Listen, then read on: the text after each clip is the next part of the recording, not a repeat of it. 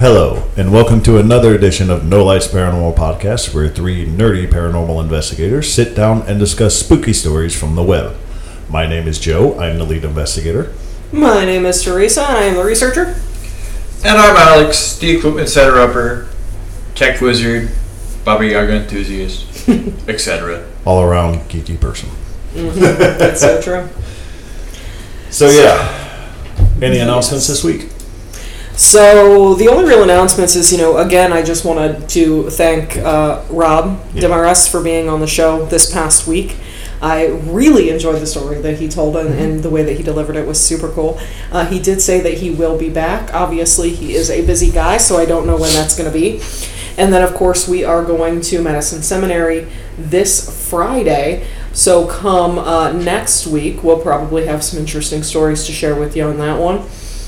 Um, that's really the only thing I can think of. All right, so that's a big announcement. Yeah. So, yeah, um, Alex, you got anything on this? Uh, no, other than I think we are going to stick with the, depending on how fast we get guests, and I think we have some lined up.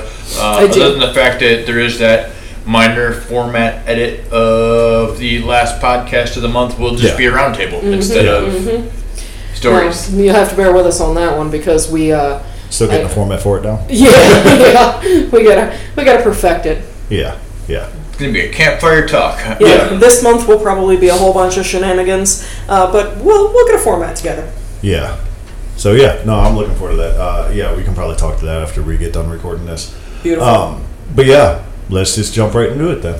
All right, Joe, why don't you go ahead and tell us your story for this week? Oh, by the way, North Carolina. We are doing North Carolina. I'm so sorry Yes. we didn't get to tell you last week. No, we because- did. Did we? No, we did. No, I think we were No, so. forgot until after I clicked the. Oh, yeah, we okay, were so okay. incredibly excited about the Rob story and him joining us and whatnot Yeah. that we completely forgot. so yes, North Carolina. This Well, no, Rob, I love you, man. You were great, but you kind of screwed me up a little bit because you said Texas on it. Oh. And I, I, I started started looking up stories for Texas, oh, that's funny. and I texted these guys. I'm like, hey, wait, are we researching And Texas we're like, this yeah. week? And they're like, no, North Carolina. I'm like, well, shit, I got to revamp here. Hold on. So yes, I did redid the research that I was going into, and North Carolina, you are dear to my heart. I love. I'm a Tar Heel fan myself, always have been, uh, and that's where I was going to go to college. Was North Carolina if I got the scholarship that I was going for, but I blew up my knee, didn't get it. That's a story for another time. Uh, but I loved researching this because I love that region down there. North Carolina. Carolina's always been one of my favorite states. Love. So, doing Shout the out research. to my little brother Jimmy and my buddy Eric Hess, who actually I think Eric just moved back up here. Did Little he? Jimmy? Did he? Little Well, Jimmy? Little Jimmy. Well, he's little because he's you know the little brother, but he's not a, a baby. He's Yeah. you know To be fair, all of my family's little to me. he's So. got an Who you talking? extraordinarily beautiful wife and two absolutely gorgeous children. Um, so yeah, Yeah, I'm literally the tallest in my family, so yeah, I, I get that. uh, but yeah, upon researching it, loved it because I also researched it when I was looking to go down there for college. awesome. Um, so I, I just so much lore down there, so much to do down there. It's just a great state all around. But one of the stories that caught my eye this week is the Siren of the French Broad. Um, that kind of stuck out to me a little bit because sirens are one of those sailory time things that always interest me, like sirens, mermaids, stuff like that. They're in Greek mythology. It kind of always interested me with it. Uh, but this one stuck out a little bit because of the river that it's on. It's actually the only river that flows north. It flows in reverse. That's pretty cool. And so it's a little bit mystical right off the bat. Uh, but yeah, so uh, the story that I found is actually one from an article of where it was first mentioned. The story of the Siren of the French Broad first appears in a print in 1845 as Zalika, um, a tradition of the French Broad, a 64 line poem by William Gilmore Simms, published in his Southern and Western magazine, but is more widely known from the 1896 retelling of Charles Montgomery Skinner's Myth and Legends of Our Own Land. Uh, yeah, and I actually had to research the pronunciation of that word, so I didn't sound like an idiot. Uh, one of the most puzzling mysteries of the French Broad River itself is why exactly is it French? The name first appears in the official records in 1777 and may come from the fact that with treaty with the Treaty of Paris that ended with the, the French and Indian War in 1763, all waters that flowed into the Mississippi Basin were deemed French territory. Uh, the French Broad flo- flows west into Tennessee River, which eventually joins the Mississippi, and so the name might have been given around that time. There's also a, another nearby river that has been named the Broad River, so the French could have been added to help differentiate from the nearby Broad River, which kind of makes sense. But like I said, it's a different river because it flows differently than all of it, so it's a weird mix. Uh, Skinner reports that the Cherokee name for the river was Salika, spelled with a T, uh, though this may be more product of Skinner's imagination than the Cherokee language. Cherokee naming conventions also differed from the European ones, along with the Eastern Native American naming conventions in general. Uh, in that the Native Americans tended to not give single names to entire rivers, but instead gave individual names to geolo- geographically important features along the river. Uh, this approach certainly makes more sense if you're traveling along the river instead of looking at it on a map, but it's a source of miscommunication between Europeans conducting the surveys and the Indians being asked the questions. Just think about that line in general, it'll crack you up. Uh, but yeah, uh, the Europeans thought they were asking the name of the river, while the Indians were usually given the name of the most convenient feature.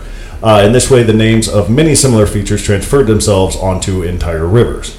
Uh, the not so distant Hiwassee River derives from the name from the Cherokee word meaning stone wall, uh, which is also a landmark perhaps built by the Moon Moon-eyed people. Interesting. Which I don't know if you guys came across that in your research. I know who they are. Not Yeah. from this, but I yeah. Yeah, yeah, yeah.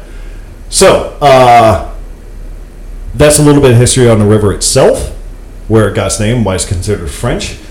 But there have been many reports of sirens along this river. Uh, a lot of people have went camping there.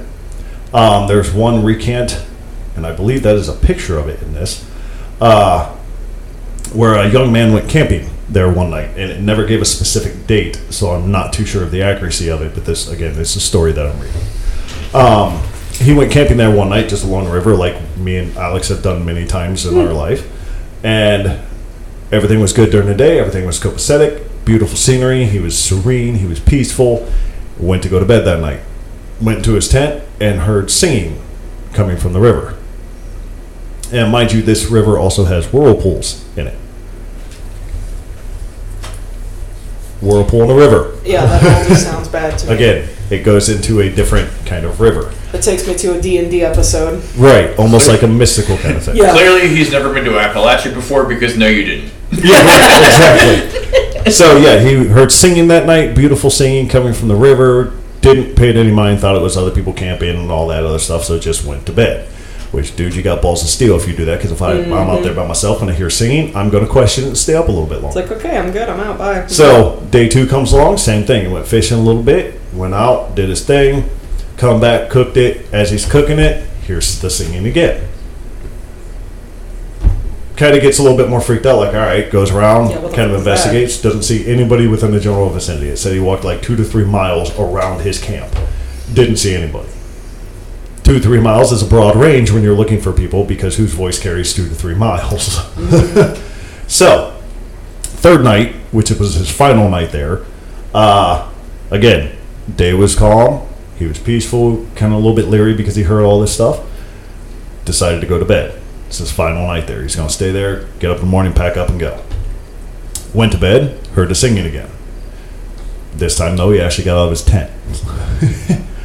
Famous last words. And that's when he realized he fucked up. Yeah, yeah, exactly. That's a moment right there. So yeah, he gets out of his tent, unzips it, kind of look, peers out, walks down the river a little bit, and sees a creature sitting upon the rock, sitting upon this rock, which he actually took a picture of, but I can't see it in it.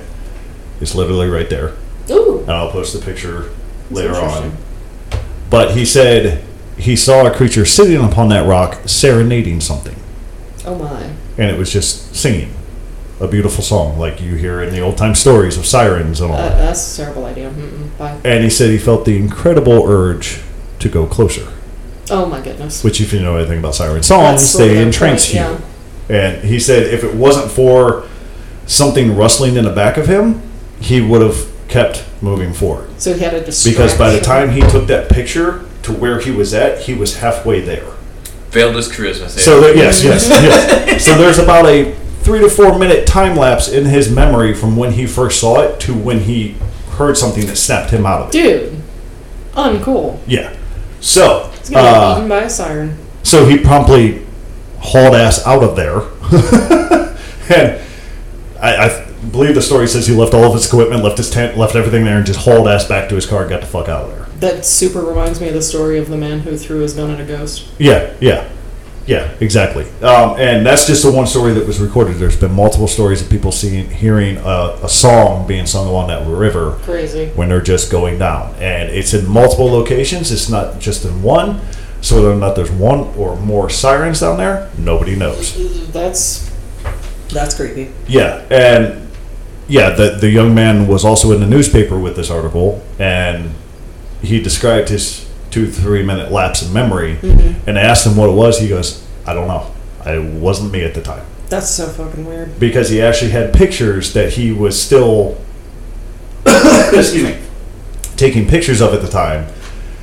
And of course, as we've experienced before, when you have pictures that you think you got something and you get home, no, you didn't. Exactly. So those pictures are no longer there. Happens to the best of us. Yeah, and I've experienced that multiple times. But there's also been recorded instances up and down that river of other things as well, as far as, far as ghostly spirits, black fog, a whole bunch of different stuff. Did they have any idea why? No. Hmm. the only thing that somebody actually said was the the way the river flows goes against the natural selection or natural Just selection. potentially some sort of weird So magnetism, ley line Yes. sort of thing. So it's maybe creating some sort of aura that is calling things to it, or it's just, hey, this place is cool, let's hang out. weird. Very weird. Also, that's the heart of Cherokee, Appalachia. Yeah, Facts, yeah, yeah. yeah. so there, there's there's a whole slew of things that we can possibly throw a guess at on a dartboard, but Right. whether or not we know it, it's up for grabs. Uh, but yeah, no, I, I found that one interesting because, like I said, I've always been into Greek mythology, so I found the siren in America kind of cool Yeah, that is that's because pretty you cool. actually don't hear that a lot. And I think that that might be actually the very first uh, siren story that I've heard in, in America. Mm, Maybe I don't know. Uh, probably people don't really talk about it all that much. I would, yeah. It's like, hey, I heard beautiful singing out in the woods, but probably just some chick. Look at them out. And to be actually, we've heard that at a certain place that we go. A certain tune being sung. Mm-hmm. So I have heard you guys say that before, Uh-huh. but I personally Oh, right. have not been there. Yeah, but the weird part is there's no river there. No, So it's I mean there's there kind of is, but it's like a creek. it's not. Yeah, it's not the. It's not really Yeah, something. most of the time it's dried up. yeah, it's not really something somebody's going to be chilling at. and But it's fishing. not far from. right. So yeah, it, it's and actually the one night we stayed there, I heard that didgeridoo. yeah, that Uh, that was the lake there. That wasn't the creek. Yeah, but that was close to it. Yeah, that was weird. Yeah. So yeah, I just like when I saw it read that. Excuse me, I just got over a cold again. So uh, when I when I read the story that the river flows the opposite direction of most other rivers, that caught my eye because that's just unheard of. You don't find you don't find that a lot. that is very strange. Uh, and even if you do, and I just sound like an idiot, prove me wrong. Uh, exactly. Fuck it. but yeah, in the whirlpools and all that other stuff, they just found that it, that's an interesting spot on the river, and no one knows why it's like that. So, but yeah, they've reported many many things there. Yeah, no, to be fair, I think I've only ever heard one story that was similar to that, and I believe it was in South America, the one that I heard that was like a Yeah, siren type thing, and that one actually claimed lives. Yeah, So- yeah, yeah. Uh, no, reportedly nobody's died there yet. Yeah. So either the siren is just like, "Heh, just kidding. Well, there's a whirlpool, so Yeah, or we just haven't found them yet. So, but yeah, that's my story for this week. That's a good So- one. I dig it. I dig it. Never did think about a. Uh, I'm sitting here like fucking googling shit now. You know how I am. Real time fact checker. I can't help myself. so I love it. I can't help it. So I actually went with a story that was pretty interesting. So it's kind of funny that you went with like, you know, the river and potential like sirens and crazy Yeah. shit like that because I also went with um, a rather interesting pirate story um, that that takes place in North Carolina on the shores of um, the Ocracoke Island, which is in the Outer Banks of North Carolina.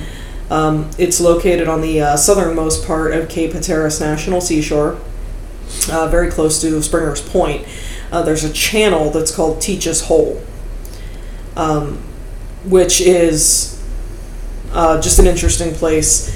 Uh, that was the, the favorite anchorage spot of a man uh, by the name of Edward Teach, which is why they call it Teach's Hole. Um, so Teach's Hole is a very, very interesting place. So here's here's the story. Um, there's a small beachside forest along the shores of Ocracoke Island, adjacent to Teach's Hole. The deep water anchorage where this man was, uh, it was his, his favorite anchorage, and it was also the place where he was killed in the year 1718. Uh, they called it the Point at that time, and today it is just a lonely and silent place. Visitors will discover ancient live oaks and cedars forming a protective canopy above the low dunes in this forlorn place. Close to the shoreline, everything seems sculpted by the indomitable winds. Bleached shells and bones of songbirds and shorebirds with regularity are deposited upon the beach, and life goes on. Today, Teach's Hole, uh, there is a shop where you can buy all things pirate, including a life size replica of this gentleman, Edward Teach. Now, super awesome. Um, Edward Teach is also known as the wicked pirate Blackbeard. Non-pigment beard. I Right? won't work my role playing room. I know, I want a right? life size Blackbeard. Right. Blackbeard was a tall man with a very long black beard that hid most of his face and extended clear down to his waist. Uh, he is often associated as being one of the meanest of the pirates in history and one without mercy to have wreaked havoc on the brave seafarers during what was the golden age of piracy. Um, I do believe that everyone has heard of Blackbeard. Um, he is painted as an intimidating person. Uh, he tied his beard up in pigtails adorned with black and red ribbons. Super fun. Uh, he wore a bandolier over his shoulder and three braces of pistols, and he was reported to hang two slow burning cannon fuses from his fur cap uh, that wreathed his head in black smoke, like all the time. Occasionally, he would set fire to his rum using gunpowder and then drink it, flame and all. Fucking larpers. Right? Others claimed that he would fight Hey, I know that drink. with matches lit in his beard, just stuck in his beard, lit to strike fear into the heart of his enemies. Um, a lot of people believe that he was just simply the devil incarnate. Um, The whole thing screams, "Leave me alone." Right? Blackbeard was the master of intimidation, uh, with fire in his eyes, a brace of pistols, daggers, a cutlass at his slides, side, slow burning fuses protru- protruding, I can read, from under his tri cornered hat, and his thick black beard was often tangled and decorated with ribbons.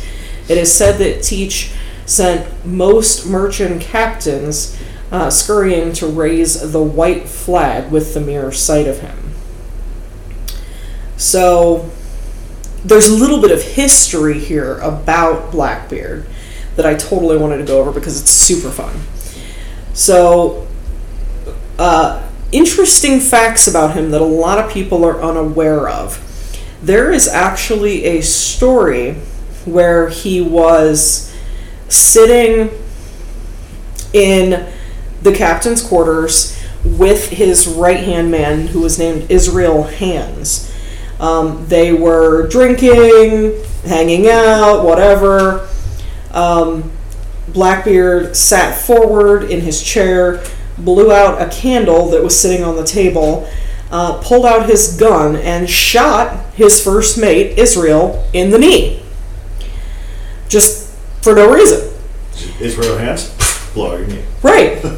he said when Hands asked Blackbeard why he just shot him, he simply relit his candle and said, If I don't shoot one or two crewmen now and then, they'd forget who I am.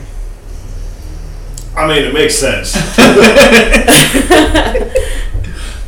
Um, he would lead his men in challenges.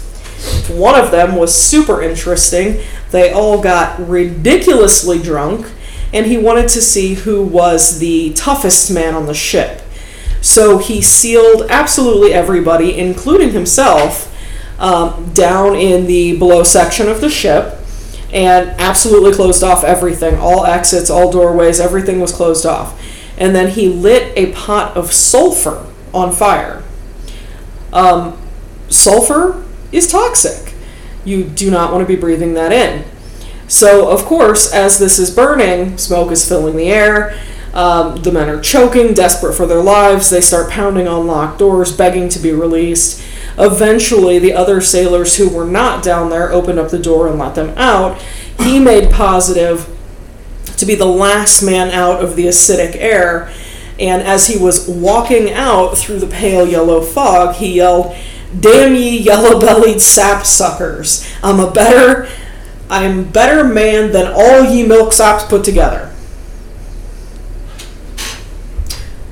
Funny thing about that, Uh, you ever talk to a military personnel about training? no. They do the same thing in basic training. Oh, absolutely. Are you talking about like the smoke grenades? Going in, taking off that. Ah, Yeah. Just breathing in. Uh, he says uh, afterwards, he told his men, Next time we shall play at gallows and see who can swing longest on the string without being throttled. Uh, but this time, his men knew better, and no one volunteered to play the game with him. Well, welcome to the invention of hazing. Yeah. Exactly. um, Blackbeard, surprisingly, was incredibly popular with the women. He was married at least 14 times. Oh. Yes. So he was picky. Right. well, the vast majority of his wives left him. Or just really fucking bad at it. Um, he could not go like onto land and get married in a church because you know he's a criminal. So he would have basically mock weddings on the deck of the ship, and his crew would, you know, be there and perform the wedding ceremonies and whatnot. And apparently, he was incredibly sentimental when it came to women, and he treated every single woman he was ever with like she was his very first love. Like he was phenomenal to these women. But Until he wasn't. Here's the catch. On their wedding night, he would invite in four or five of his buddies off the deck, and they would just get to hang out with his wife. So all of his wives ended up leaving him pretty early on in their mock marriage. Yeah. Um, he had his very own personal syphilis syringe um, full of mercury, which he used to treat his raging syphilis symptoms well, that'll put lead in your pencil. after you know years Quite and years literally. of chasing booty, booty, haha. Um, this was found on his ship. It, it now sits in a historical um, museum dedicated to Blackbeard. Um, he would get drunk and steal people's hats. Um, very, very important. Once once the, the rum would flow, um, he would just just randomly grab hats and chuck them overboard. It was just the thing. Ugly hat. Yeah. Um, he came from a family with uh, massive amounts of money. He was actually incredibly wealthy, old money. He was a pirate because he felt like it, not because he needed money. Gotta respect that.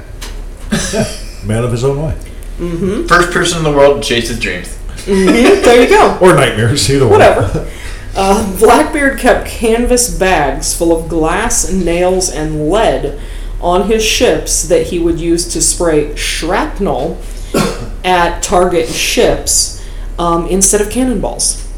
So he was like one of the first guys who actually did this. So he would just shoot random crazy glass and nails and shit at your ship instead of cannonballs. Um, Seems like a better way to go, really. Right.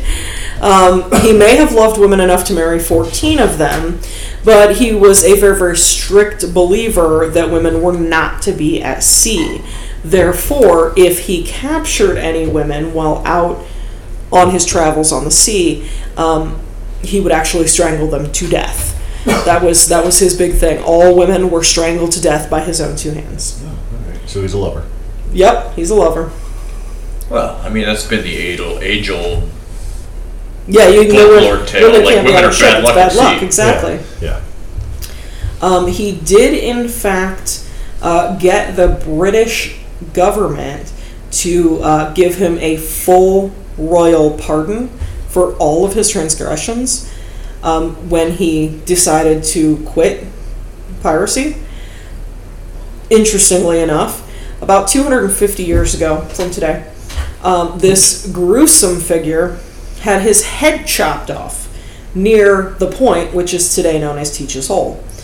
Uh, it is here where he would seek anchorage and anchorage in his later years, his, his very favorite spot. So Edward Teach was killed by Robert Lieutenant Robert Maynard of the British Royal Navy when his vessel, the HMS Ranger and the HMS Jane, engaged the Adventure, which was Blackbeard's ship's name in, in later days.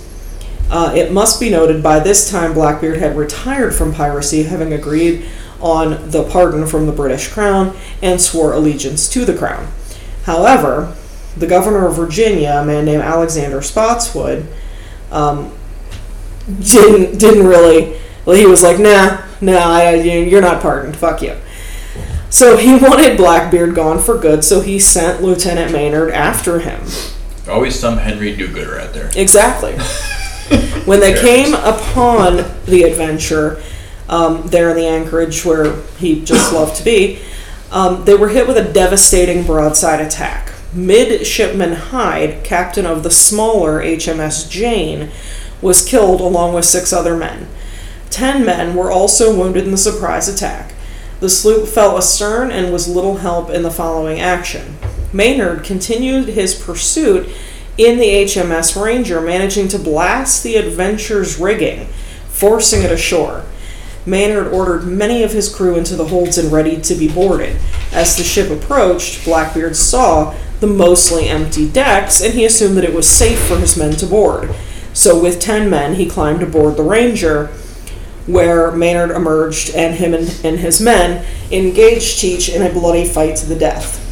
Blackbeard fought hard, however, um, he was shot five times and stabbed 20 times before he finally took a knee and collapsed on the deck of the ship, bleeding to death. Just to add insult to injury, Lieutenant Maynard decided that he was going to behead Blackbeard, where he then uh, carried his head to various ports on the eastern North Carolina coast. Ultimately, it was impaled on a stake at the entrance of the harbor at Hampton, Virginia, as a warning against other brethren of the coast that rule the law, blah, blah, blah. Uh, so it gets a little better than that, though. He actually threw his body after he beheaded him into the sea. And um, so, interestingly enough, legend has it that the remainder of his crew, which was now shackled and bound for t- trial, watched uh, Blackbeard's headless body uh, swim laps around the vessel three times before it finally sank to the bottom of the sea. So, fun. Listen, I don't know the semantics. However, I have slaughtered barnyard animals. Yeah. I knew. I do know that things move. Yep. They still move after you take Yeah, them apparently he did three laps around the ship. Never done it with a human. Right. well, Blackbeard must be like a chicken or something. I don't know. Mythbusters. Right? Where you at? I don't know. I'm gonna figure that one out, but okay. So to this, Like the least. yeah, right. To this day, Grant. um, islanders that are brave and foolhardy enough to venture out to the point after dark very routinely even to this day there's there's literally hundreds of thousands of accounts um, seeing the ghost of blackbeard himself pacing along the shoreline uh, lost in agony presumingly looking for his missing head. They also see a light a bluish white light out in the water um, that has uh, sometimes revealed itself to be a headless man swimming through the currents. Um, they have also seen his head in various places, uh, just with a, a nasty, quirky smile on it and a long beard with red ribbons in it. Um, I just So- looking for a little head. That's all it is. It's looking for a little head. But yeah, so so apparently um, these days you can go out to the island, but you have to take either a um, city-owned boat or you can take your own own boat out there. Um, but yeah, you can you pretty much pretty much on a moonlit night right out there in, in the bay, you are pretty much guaranteed at some point to see the ghost of Blackbeard walking around without his head. Yeah. yeah. No, I read that story. I was actually going to do that story. I think it's a great story. Because the picture that pulled me was it had actually Blackbeard's head swinging from the mast. yeah, right. And I'm like, oh, that's cool. Yeah. No, I'm not going to do it. I looked at it and I was like, mm, let those two fight over it. No fight. I love it. So Alex, tell us your story. Uh, my story. My story is kind of a weird two-parter that just slides right in there together. Um, so uh, it was in 1879 that a man named S.C. Satterwhite uh, first came to Waynesville from South Carolina by stagecoach. Stagecoach. Uh, he came to visit the White Sulphur Springs Hotel, uh, but it was on it, on this trip that he met his soon-to-be wife Hester Ann Smathers. Hester Smathers. Uh, they married and in 1890 moved to Waynesville, where he opened a builder's depot and a lumber yard uh, that is in what is now the Frog section, the Frog level section. Interesting. Uh, a year later, he bought a 204 acre tract on Janus, J- Junaluska, Junaluska Mountain uh, from W.H. Nichols. Uh, in 1893, along with his brother in law George H. Smathers, uh, bought three more tracts of land on the mountain and acquired a 25 foot right of way from E.P. Hyatt. Uh, with the contract stating that the road would have to be finished by 1898. Uh, so, according to various oral histories, uh, they say that groups of Cherokee Indians were hired to build the road uh, to the top of the mountain. Uh, when large rocks were encountered, they would build fires and pour water on the rock to create fractures before busting them up. Uh, it is said the progress of the road could be measured by how high up the mountain the fires were located. Whether this is true or not, the five mile road was finished and opened by the state of the art by the start of the 1898 tourist season. Uh, many news articles from that year mentioned the road and its unsurpassed views. Uh, the road was known as the graded drive to the Eagle's View. Um, at this point, it appears that in 1899, Mr. Satterwhite started the construction of a 40 room hotel. Uh, it was to have three large stone chimneys, a dining room large enough to seat 100 guests, and a rooftop observatory.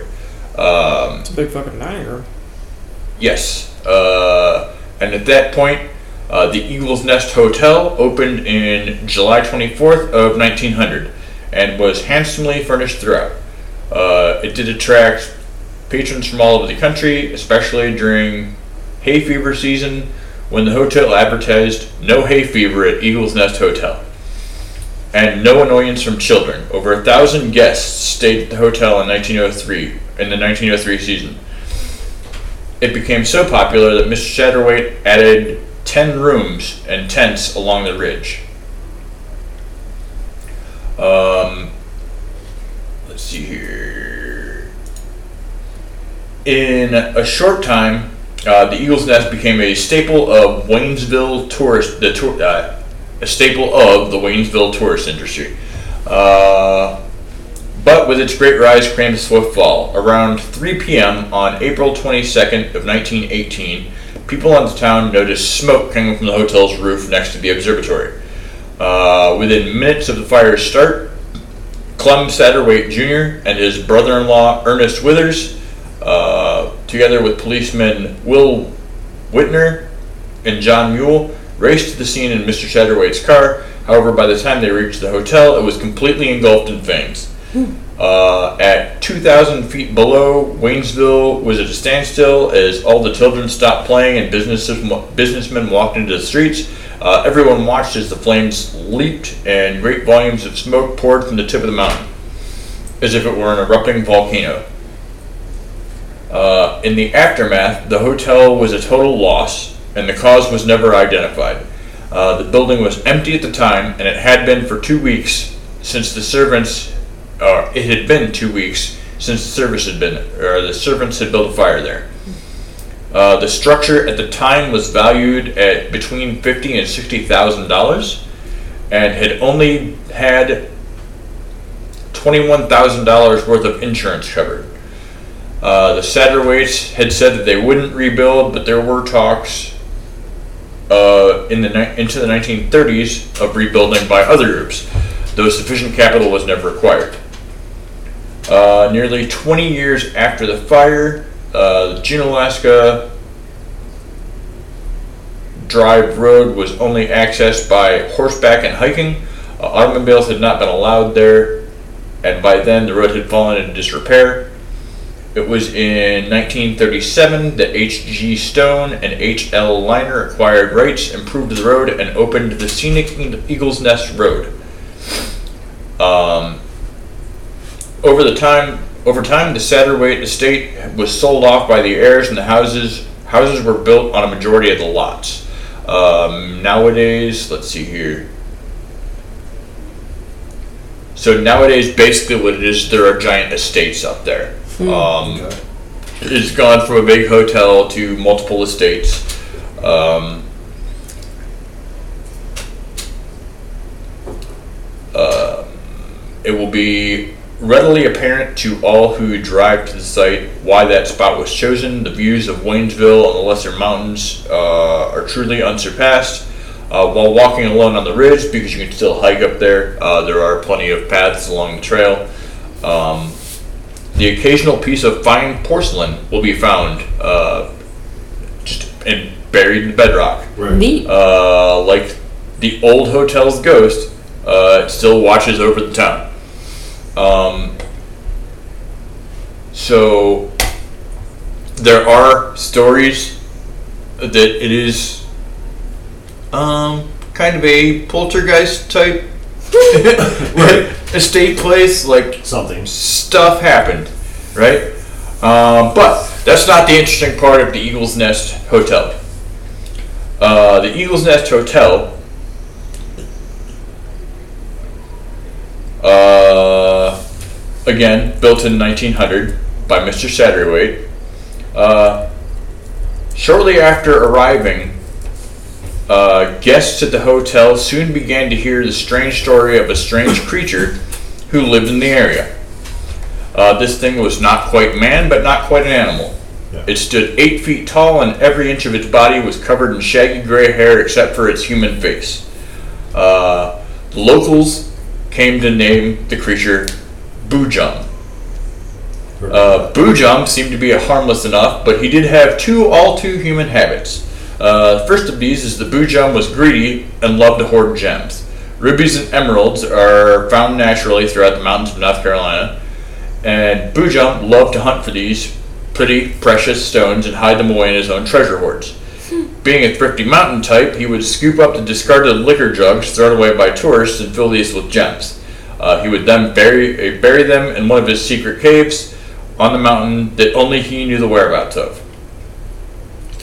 Boojum's other bad habit that made him a little more man than animal was that he loved to look at pretty girls.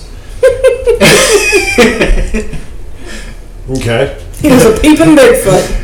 Back in those days, a young woman who wanted to have a bath might head off into the woods and find a secluded pond at the base of a waterfall. There, safe from human eyes, she would strip down to her naturalness and go about cleansing herself.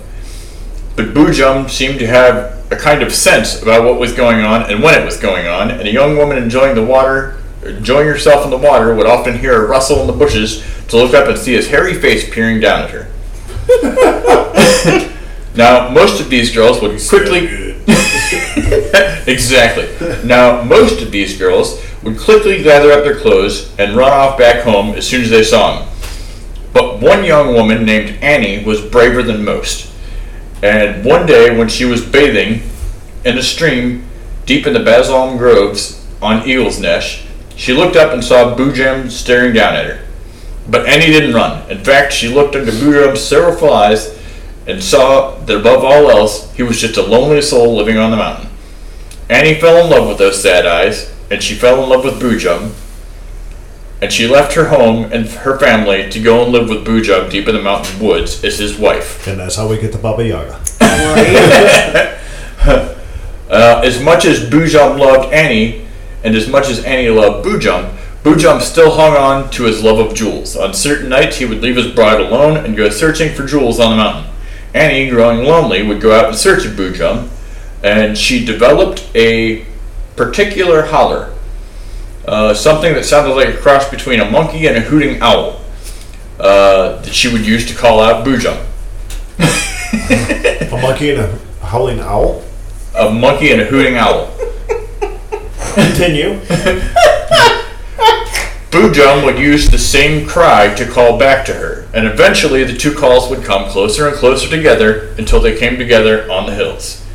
Uh, Annie and Boojum calling to each other was often heard by guests at the Eagle's Nest Hotel, uh, and folklorist John Parris has said that Annie's owl-like holler was the source of the term hootenang, I can never say that again with a I know, right? which appeared in language around the 20th century and meant any kind of a party or get-together. Uh, it was in the 1960s that the term was introduced to a wider public. Uh,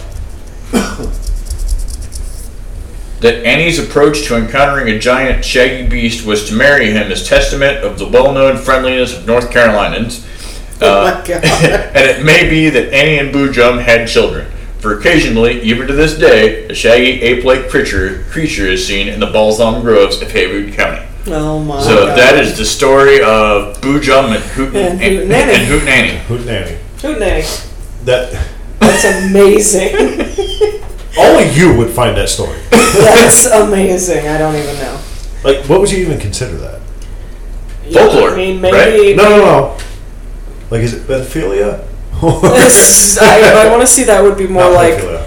what is what is I don't know what's the nasty one Excuse with that one. animals. That There was you that go. one. Yeah, the animal one. Mm-hmm. Bestiality? Oh. Bestiality. That's I don't know where I mixed those two up. Mm-hmm. But he was a monkey man. Like, I don't know. It was a Bigfoot.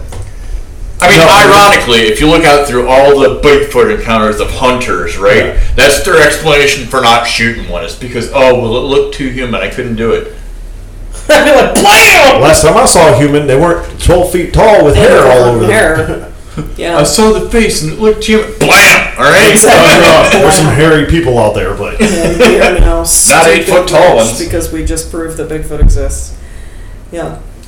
Amazing. Amazing. Hoot nanny. Hoot Nanny. Who'da thunk it? That's amazing. and it's funny because when you put that in the text earlier, I thought it was like, I, I didn't read it as Hoot Nanny. Yeah, I read it as Hootin' Annie. Yeah. Well, that's actually the title of the article uh, that I gathered most of my information from. It's it literally is called "The Story of Boojum and Hootin' Annie." That's amazing. That's amazing, and I loved every second of it. yes. You thought I was just telling the story about a hotel for no reason. You thought it was going to be a normal haunting. I- no, I figured- no, I we got it was gonna be a Sasquatch and his story. wife. Sasquatch and his woman, Annie. I mean, leave it to like that area to find that Bigfoot got married. He's just friendly. Wait, no, he didn't. Their sad eyes. I love it. That's amazing. That's a great story. Uh, but yes, the remnants of this hotel. Uh, it was in Waynesville, North Carolina, and now, like I said, it is kind of a higher end estate type place mm-hmm. that just looks over the mountain. Apparently, the views are absolutely gorgeous. Hmm. I don't live in North Carolina; I couldn't tell you. Well, I oh, mean, I've toured it. There's a lot of beautiful, beautiful places down there. What? And I've, I've definitely seen my fair share of mountains living in living near the Appalachia, but Listen, as uh, much as we love here in mountains and hiking and forests, like it's got all the makings for my dream home. you know? exactly right. Plus, it's got married Bigfoot. A married Bigfoot and all his little hairy children running around the forest to this day. Those poor kids. They're the only ones in existence. That's that's amazing. So, so I oh, suppose Oh, so many jokes. That uh, I guess that wraps up our North Carolina, huh? That that Yep. wraps up North Carolina. I love it. No, I, I absolutely love North Carolina. So, like I said, I was going to go there for college. I've always been a Tar Heel fan, that region fan. So, yeah. That's phenomenal. That's phenomenal. I was like, sweet, I don't have to do a lot of research. I already know this. So, You know, I'll be honest with you. Next to Florida, which is mainly old people moving from Ohio, yeah. like North Carolina is. It seems like where all the young Ohio people go. Yep. Yep. Yeah, true. Yep. Because near the sea. Right. I'm tired of living near cold water. They want to move to warm water. I can literally live in Antarctica at this point. Right. Feels the same. It's, you know, I- Ohio weather, more bipolar than all my exes. and, right. and that's saying something. I know some of his ex. Yeah. So, looking at our stats, where are we going next week? Oh, looking at our stats, where are we going next week? Uh, next week is Maryland. Maryland. Did we already do Maryland? No, Nope. no. we- Was it? we have not. Trust me. I have a list written down and checked off. Well, no, We've. I, I, I see that. what was the one? Never mind. Yeah, yeah. All right, cool. Oh. Maryland. I dig it. Uh, I mean, we may have. So, like, when we were going forests and stuff, we may Yeah. have had a A forest in Maryland. a Right, forest right, in. Maryland, but yeah, Very possible. as a state, it hasn't been done yet. All right. Dig cool. it. Dig it. Maryland. Yeah, I love it. That's amazing shit right there. Yeah, I had to write them all down because like order changes, Yeah. and then I have to like cross them off as we do them so that I know which one is so we don't get confused and do a state twice in a row because we're old. exactly. I love it. So today we're. Oh no, wait, we did that yesterday. Mm-hmm. Yeah, right. we did that last week. We're just continuing it because it was so good. Yeah, so. So North. Carolina, you were a blast. I Yes. have fun with the folklore stuff. So I, So do I. I can't handle the It's a hooting nice and change of everything. pace. That's phenomenal to me. No, I I've always loved folklore because it's so out there.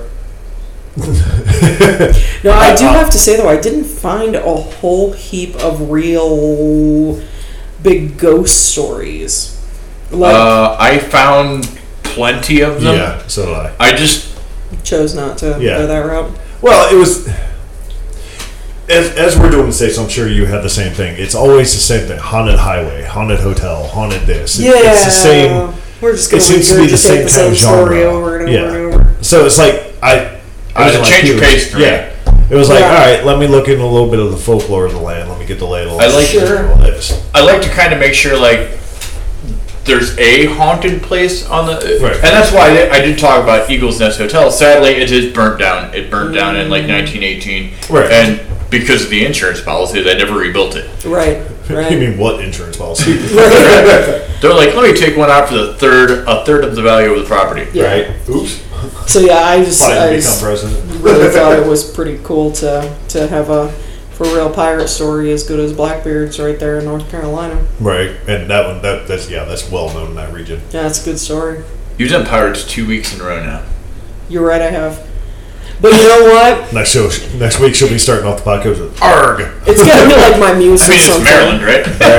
I mean, well, you know, obviously we're we're D and D geeks as well, and and you know we've got some pirate stuff going on in D and D at the moment. So it's just been my muse, I guess. That's fair. Well, I get you. Yeah. Either way, it's a good story. Uh, don't worry. Eventually, there will be a second trip through, and I promise to tell you about a Yeah. regular house. So, some of the ones that I did folklore stuff on, I'll do houses on, and some of the ones that I did houses Yeah. on, I'll do folklore stuff next time. I don't know. it's- We're gonna have fun with it. That's all I can tell you. But Oh yeah. Uh, cool part is um, roundtable discussion that will be not this next week, but the following Yep. for the month end. Um, we'll figure it out. But one thing that I really want to stress is um, hop on Facebook. Go to go to No Lights Paranormal on Facebook. Um, check out No Lights Paranormal at gmail.com. Send us messages, send us your requests, send us stories. If there's something you want to hear or a topic you want to hear, or you know, you want us to delve into equipment or or how to get started or just just bullshit about some weird strange lights out in the woods or you know, whatever um, send us a message. Let us know about it. We definitely want to hear and we want to talk about things that you want to listen to. Right. Because it's all fun for us. So we need your ideas too. Uh, but yeah, let us know. Get on there, interact with us. Mhm. And no lights para on on X if you choose to go that route. I'm never on it. I apologize. Uh, you would have much better luck emailing or messaging us on Facebook. I'm not on it, but I'm logged into it, so I would get a notification. Yeah. Yeah, if somebody does message me, I'll see it. I Yeah. just don't really post on there all that much. Hmm. I'm just not much for social media. yeah, yeah. If you if you post on, Once in on a while, Facebook or message but- me on Facebook, I'm gonna see that. If you email me, I'm most definitely going to read it like literally as soon as I get it. So yeah. Send us all sorts of fun stuff. Let's discuss. Yeah. No, because we need good conversations. yeah, yeah. And we can sit and talk for we need ever an adventure. about anything. But, that way. but yeah, yeah. Give us something fun. Let's let's talk. Let's discuss. What are your stories? Let's hear them. Yeah. So Agreed. Again, North Carolina, we love you. We had a blast. Thank Maryland, you see you so next much, Maryland. Yep, we'll see you. Maryland, see you next week. Peace out to the Boojum in a hoot And and the Hootenanny. I love it. and don't fuck with the Baba Yaga. Now does a hootenanny come before a shindig?